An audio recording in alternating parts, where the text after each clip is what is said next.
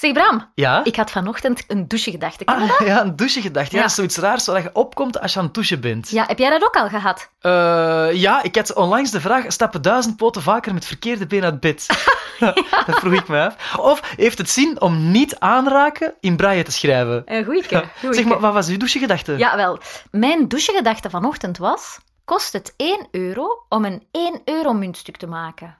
Oh, dat is een goeie. Dat moeten we uitzoeken. Ja, vind ik ook. Dus starten begint, jong maar. Het geluidshuis stelt voor... Wetenschapje. Een podcast over... Ja, wetenschap. Straf, hè? Over kleine en grote vragen van grote en kleine denkers. Hallo, met Jo Bruns. Dit is Jo Broens, de Vlaamse minister van Economie. Die gaat mij zeker kunnen helpen. Dag minister Broens, het is Leen van Wetenschapje hier. Dag Leen. Hey, ik heb een, eh, ik heb een vraagje voor u. Kost het 1 euro om een 1 euro muntje te maken? Nee, zeker niet Leen. Een euromuntje dat kost net geen 10 cent om het te maken. Ah, voilà, dat moest ik weten. Dat is een perfect antwoord. Uitmuntend zelfs, hè Leen? Heb je hem? Uitmuntend? Ik heb hem zeker. dat is een goeie, daar zou je munt uit moeten slaan. Dat snap ik niet. Dat is helemaal niet erg. Heel erg bedankt, minister Broens. Graag gedaan. Amai, dat was een makkelijk wetenschapje. Ja, tot de volgende aflevering, hè. Dag, lieve luisteraar. Zit jij al langer met een borrelende vraag? Stel ze gerust aan leen.geluidshuis.be. Ja, Leens, en sorry, weet- maar ik, ik heb nog een vraag. Oeh, Ja, is dat nu niet raar? Wat, hè? Geld dat minder geld waard is dan het geld dat het waard is. Eh, pff, ja, misschien wel, ja, ja, ja. Ja, en als geld maken minder geld kost dan het geld dat dat geld waard is, geldt het dan als geld dat minder geld waard is? En is dat geld dan nog geldig? Oké, eh, dan toch een lang wetenschapje, hè? Om een antwoord op Brams vraag te formuleren, moeten we eerst weten wat geld is en hoe het is ontstaan. Ik ben daarom gaan praten met een professor economie, Jonas van den Bruane. Hij weet alles van centjes en economie. Er zijn ook landen geweest die ervoor gekozen hebben om bijvoorbeeld te betalen met schelpen of parels. Jonas werkt voor de Nationale Bank van België. En dat is geen gewone bank waar we ons geld kunnen zetten. Deze bank die drukt onder andere onze bankbiljetten en munten en die controleert ook andere banken of die wel correct handelen. De mama dus eigenlijk van alle banken.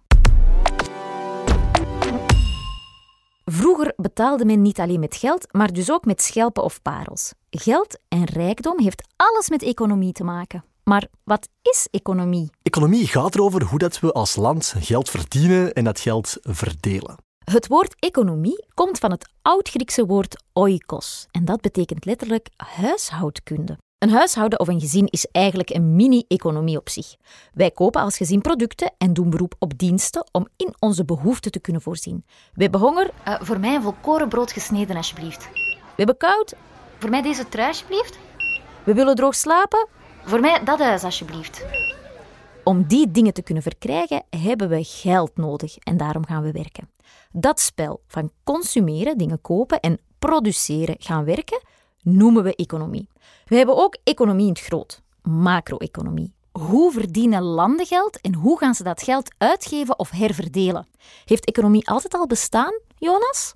Economie is er eigenlijk altijd al geweest. Als we heel ver teruggaan in de menselijke geschiedenis, toen wij als jagers en verzamelaars leefden, was er natuurlijk al een vorm van economie. En mensen verzamelden vruchten, gingen jagen, maakten bepaalde gebruiksvoorwerpen, messen, speren, die ze misschien met elkaar ruilden of met een andere stam ruilden. Dus er is een zekere vorm van economie. Het is heel primitief, maar er is een economie. Later in de geschiedenis is de mens zich op vaste plaatsen gaan settelen. Toen werd de economie al ingewikkelder. Mensen gingen zich specialiseren in één ding. Ah, vlechten. Dat kan ik goed. Ik ga manden vlechten. En ik ga potten bakken. En ik heb tien koeien. Ik ga die melken. Ja, maar ik lust geen melk, hè. Manden werden geruild voor melk, melk werd geruild voor dakwerken enzovoort. En nog later werd er ook aan handel gedaan, want een bepaalde streek had heel veel zout en die gingen dat dan verhandelen of ruilen op een plek waar veel klei en dus veel potten waren. Dit soort economie, waar men ruilde en verhandelde, was niet gericht op groei. Men wilde niet per se rijker worden. En dat is eigenlijk heel sterk veranderd tijdens de 16e, 17e eeuw. De verlichting, die een enorme boost gegeven heeft aan de wetenschap. Daarna ook de industriële revolutie, waar mensen ineens beseften van kijk, we kunnen uitvindingen doen, we kunnen machines maken die producten veel gemakkelijker of veel goedkoper of veel sneller gaan kunnen produceren voor ons. Vanaf die industriële revolutie zien we dat de economieën enorm hard zijn gaan groeien. Dus dat wil zeggen dat we met z'n allen veel rijker zijn geworden op een vrij systematische manier. En groeien doet de economie tot op de dag van vandaag nog steeds. Er bestaan verschillende economieën. Hoe heet onze? We noemen dat een gemengde economie. En om dat uit te leggen, is het interessant om te weten dat er bij economen twee kampen zijn. Aan de ene kant hebben we wat we de kapitalisten noemen. Meer geld, meer geld, meer geld. En aan de andere kant de socialisten. Minder armoede, minder armoede, minder armoede, minder. Maar dus, de kapitalisten. Dat zijn mensen die hard geloven in economische vrijheid. Dus dat wil zeggen dat zij eigenlijk ervoor willen zorgen dat mensen zoveel mogelijk ruimte hebben om zelf een nieuw product te bedenken, een uitvinding te doen, die op de markt te brengen, daar geld mee te verdienen. Dat mensen zelf bedrijfjes kunnen opstarten en initiatief kunnen nemen. De kapitalisten staan voor groei. Ze willen makkelijk zelf bedrijven kunnen oprichten. Ze willen het liefst weinig belastingen betalen en weinig wetten ondervinden om te ondernemen. En aan de andere kant heb je dus de socialisten. Waarvoor staan die? Dat zijn mensen die zeggen van kijk, ondernemen inderdaad creëert welvaart, maar we moeten ook oppassen dat het eerlijk blijft. En dat er geen mensen zijn die uit de boot vallen. Want als we zo'n puur kapitalistisch systeem volledig vrijlaten, dan resulteert dat meestal in grote ongelijkheid. Een aantal mensen die zeer rijk worden, maar ook heel wat mensen die achterblijven. Die socialistische economen, die richten zich dus ook op hogere belastingen bijvoorbeeld. Want door hogere belastingen te vragen kan de overheid het geld herverdelen. Ik leg dat even uit. Als wij gaan werken, moeten we een deel van ons loon als belasting aan de overheid geven. Maar ook als we eten kopen of andere producten, dan moeten we daar belastingen op betalen. Dat noemen we BTW. Dat geld komt bij de overheid terecht en zij verdelen dat onder de mensen. Ze betalen daar de pensioenen van oudere mensen van. Ze zorgen ervoor dat er ziekenzorg is voor iedereen, dat mensen die niet kunnen werken een uitkering krijgen, maar ook dat er wegen aangelegd worden en dat iedereen naar school kan gaan.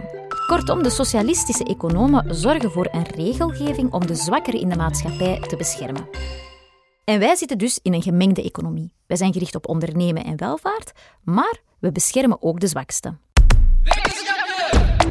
Zolang de mens bestaat, is er al een vorm van economie. Onze economie is een gemengde economie met invloeden van het kapitalisme en van het socialisme.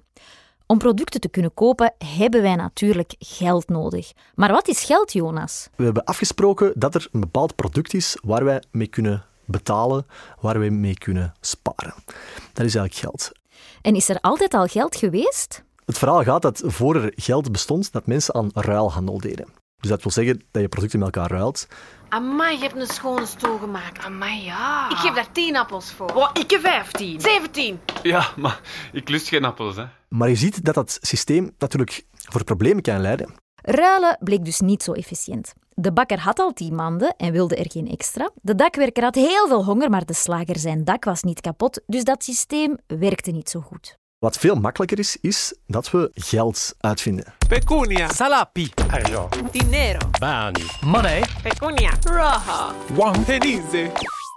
Geld dus, dat als een soort van tussenruilmiddel functioneert. Je geeft geld voor het knippen van je haar en de kapper kan er later een brood van kopen enzovoort en zo verder.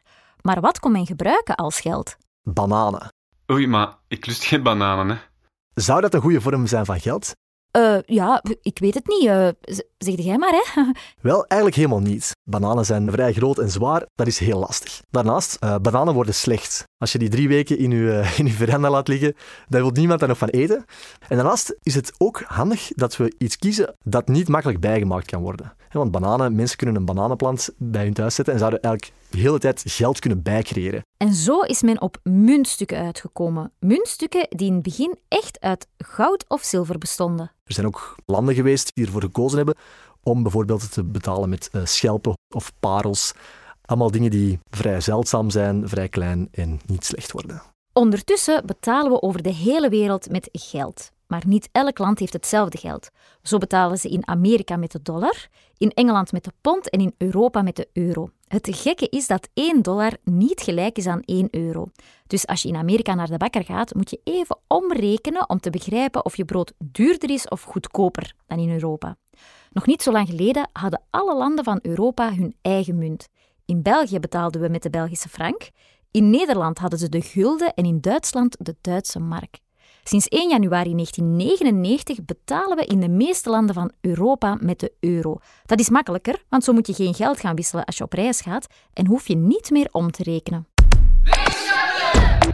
Jonas, vroeger bestonden muntstukken ook echt uit goud. Nu niet meer. Heeft België nog goud? België heeft inderdaad een goudvoorraad, zoals heel veel landen. Ik heb het even opgezocht, het zou 227 ton goud zijn dat België zou hebben. 227 ton? Dat zijn ongeveer ehm 45 volwassen olifanten in goud. Dat is kei zot. Hoeveel geld is dat waard?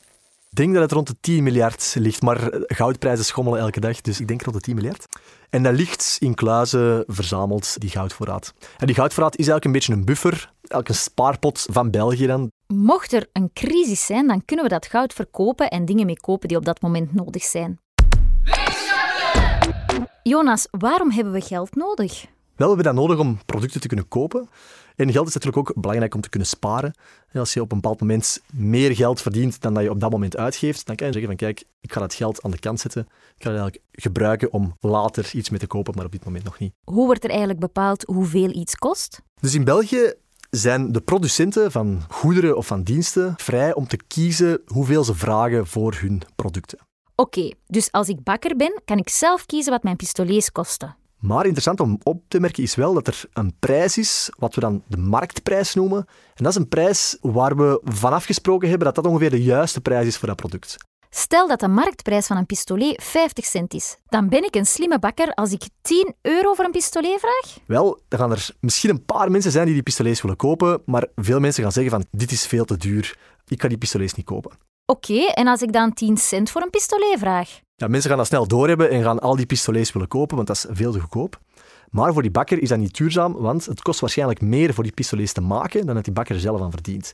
Wat ervoor zorgt dat die bakker failliet zal gaan en dus zijn bakkerij zal moeten sluiten. Het is dus verstandig om niet te hard af te wijken van de marktprijs. Helemaal in het begin hebben we al gezegd dat mensen systematisch rijker worden. Dat producten dus steeds duurder worden. Hoe komt dat? Producten worden duurder, vaak omdat de inputs die in die producten gaan, dat die ook duurder worden. Door de oorlog in Oekraïne zijn de gasprijzen gestegen. Er is minder gas vanuit Rusland voorradig. De bakker heeft gas nodig om zijn brood in de oven te bakken. Als het gas duurder wordt, zal dus het brood ook duurder worden. Maar dan worden mensen steeds armer. Vanaf dat de prijzen van producten met 2% gestegen zijn, dan zeggen we dat de spilindex overschreden is.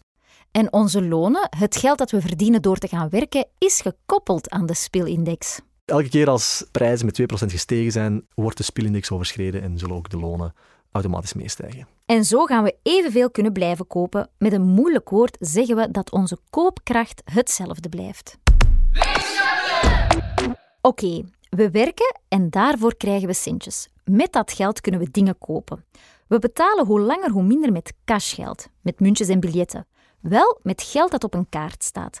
Dat geld staat natuurlijk niet echt op die kaart, dat geld staat op een bankrekening.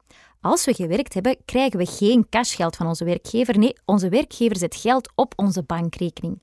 Dat geld is dus eigenlijk een aantal cijfers op een rekening. En dat kunnen we dan afhalen in een bankautomaat met onze kaart. We kunnen niet meer afhalen dan het geld dat op onze rekening staat. En ik stap nu de bank Argenta binnen. Ik heb daar een afspraak met Esther. Zij werkt voor de bank. Dag Esther. Dag Leen. Esther, ligt dat geld dat op onze rekening staat ook echt in de bank?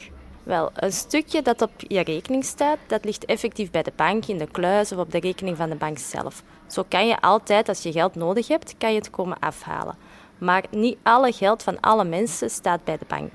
Want we gaan ervan uit dat niet iedereen op hetzelfde moment zijn geld nodig heeft en dit komt afhalen. Waarom zijn banken belangrijk? Banken vormen een hele belangrijke rol binnen onze economie. Ze zijn eigenlijk de brug tussen enerzijds de mensen die geld sparen en anderzijds de mensen die geld lenen. Als jij meer geld verdient dan dat je nodig hebt, dan kan je sparen. Maar je wil natuurlijk ook dat dat spaargeld ergens veilig bewaard wordt. De bank zorgt ervoor dat jouw geld veilig bewaard wordt. En ze beloont je ook omdat je spaart, want je krijgt rente, geld, om je geld bij de bank in bewaring te geven. Ja, en je hebt ook mensen die geld lenen. En mensen die geld lenen, die hebben op dat moment meer geld nodig dan dat ze in hun bezit hebben. Een huis bijvoorbeeld kost heel erg veel geld. Als je een huis wil kopen, dan ga je naar de bank om dat geld te lenen. Maar dat geld dat je leent is niet echt van de bank. Toch, hè, Esther? Nee. Het geld dat de spaarders aan de bank geven, kan de bank op zijn beurt dan weer gebruiken om dat geld te geven aan de mensen die het geld nodig hebben en komen lenen. Maar als je natuurlijk geld leent van de bank, dan moet je dat ook wel teruggeven. Dat moet je niet in één keer doen, maar dat mag je in stukjes doen, bijvoorbeeld elke maand een stukje. Maar op het einde van de rit moet je wel meer teruggeven aan de bank dan het bedrag dat je geleend hebt. En dat stukje meer, dat noemen we de rente. Slim gezien van die banken. Er zijn mensen nodig om dat allemaal in goede banen te leiden. Het bewaren van geld en het uitlenen van geld. Dat zijn mensen die bij de bank werken zoals Esther. En die mensen moeten natuurlijk betaald worden voor het werk dat ze doen. Hoe verdienen banken dan zelf geld? Dat doen we door meer rente te vragen aan de mensen die geld komen lenen en het minder rente te geven aan mensen die geld komen sparen. En zo verdient de bank geld om bijvoorbeeld mensen te betalen die er werken. Oké, helder. Bedankt, Esther. Heel graag gedaan. Het geld dat we lenen en sparen moet natuurlijk gedrukt worden. De minister aan het begin van de aflevering vertelde al dat het 10 cent kost om een 1 euro muntstuk te maken. Ja, dus ehm, geld maken kost typisch gezien minder dan dat dat geld effectief waard is. Ehm, dus je kunt voor 10 cent een eurostuk creëren dat 1 euro waard is. Het is natuurlijk zo dat enkel de centrale banken geld kunnen creëren. Oh, dat is spijtig. Anders was ik nu rijk, want dan kon ik even rekenen voor 1 euro 10 euro munten laten maken. En ik heb nu ongeveer 2000 euro op mijn rekening staan. Dan zou dat eigenlijk maal 10, 20.000 euro zijn. Oh, dat zou fijn zijn. En dan nu de zotste vraag der vragen. En als geld maken minder geld kost dan het geld dat dat geld waard is, geldt het dan als geld dat minder geld waard is? En is dat geld dan nog geldig? Wacht, hè. Dus als het... Als... ehm, Terwijl Jonas rustig verder nadenkt, zal ik al het antwoord geven. Hè? Dus dat 1 euro muntstuk zal altijd 1 euro waard zijn. Maar je zal hoe langer hoe minder kunnen kopen voor 1 euro. Vraag maar aan je mama of papa. In 1990 kostte een brood 1 euro. Ondertussen is dat al 2,20 euro geworden. Producten worden duurder, dus ons geld wordt minder waard. Hoeveel geld iets waard is, is een afspraak. voilà, exact. Ja, ja inderdaad.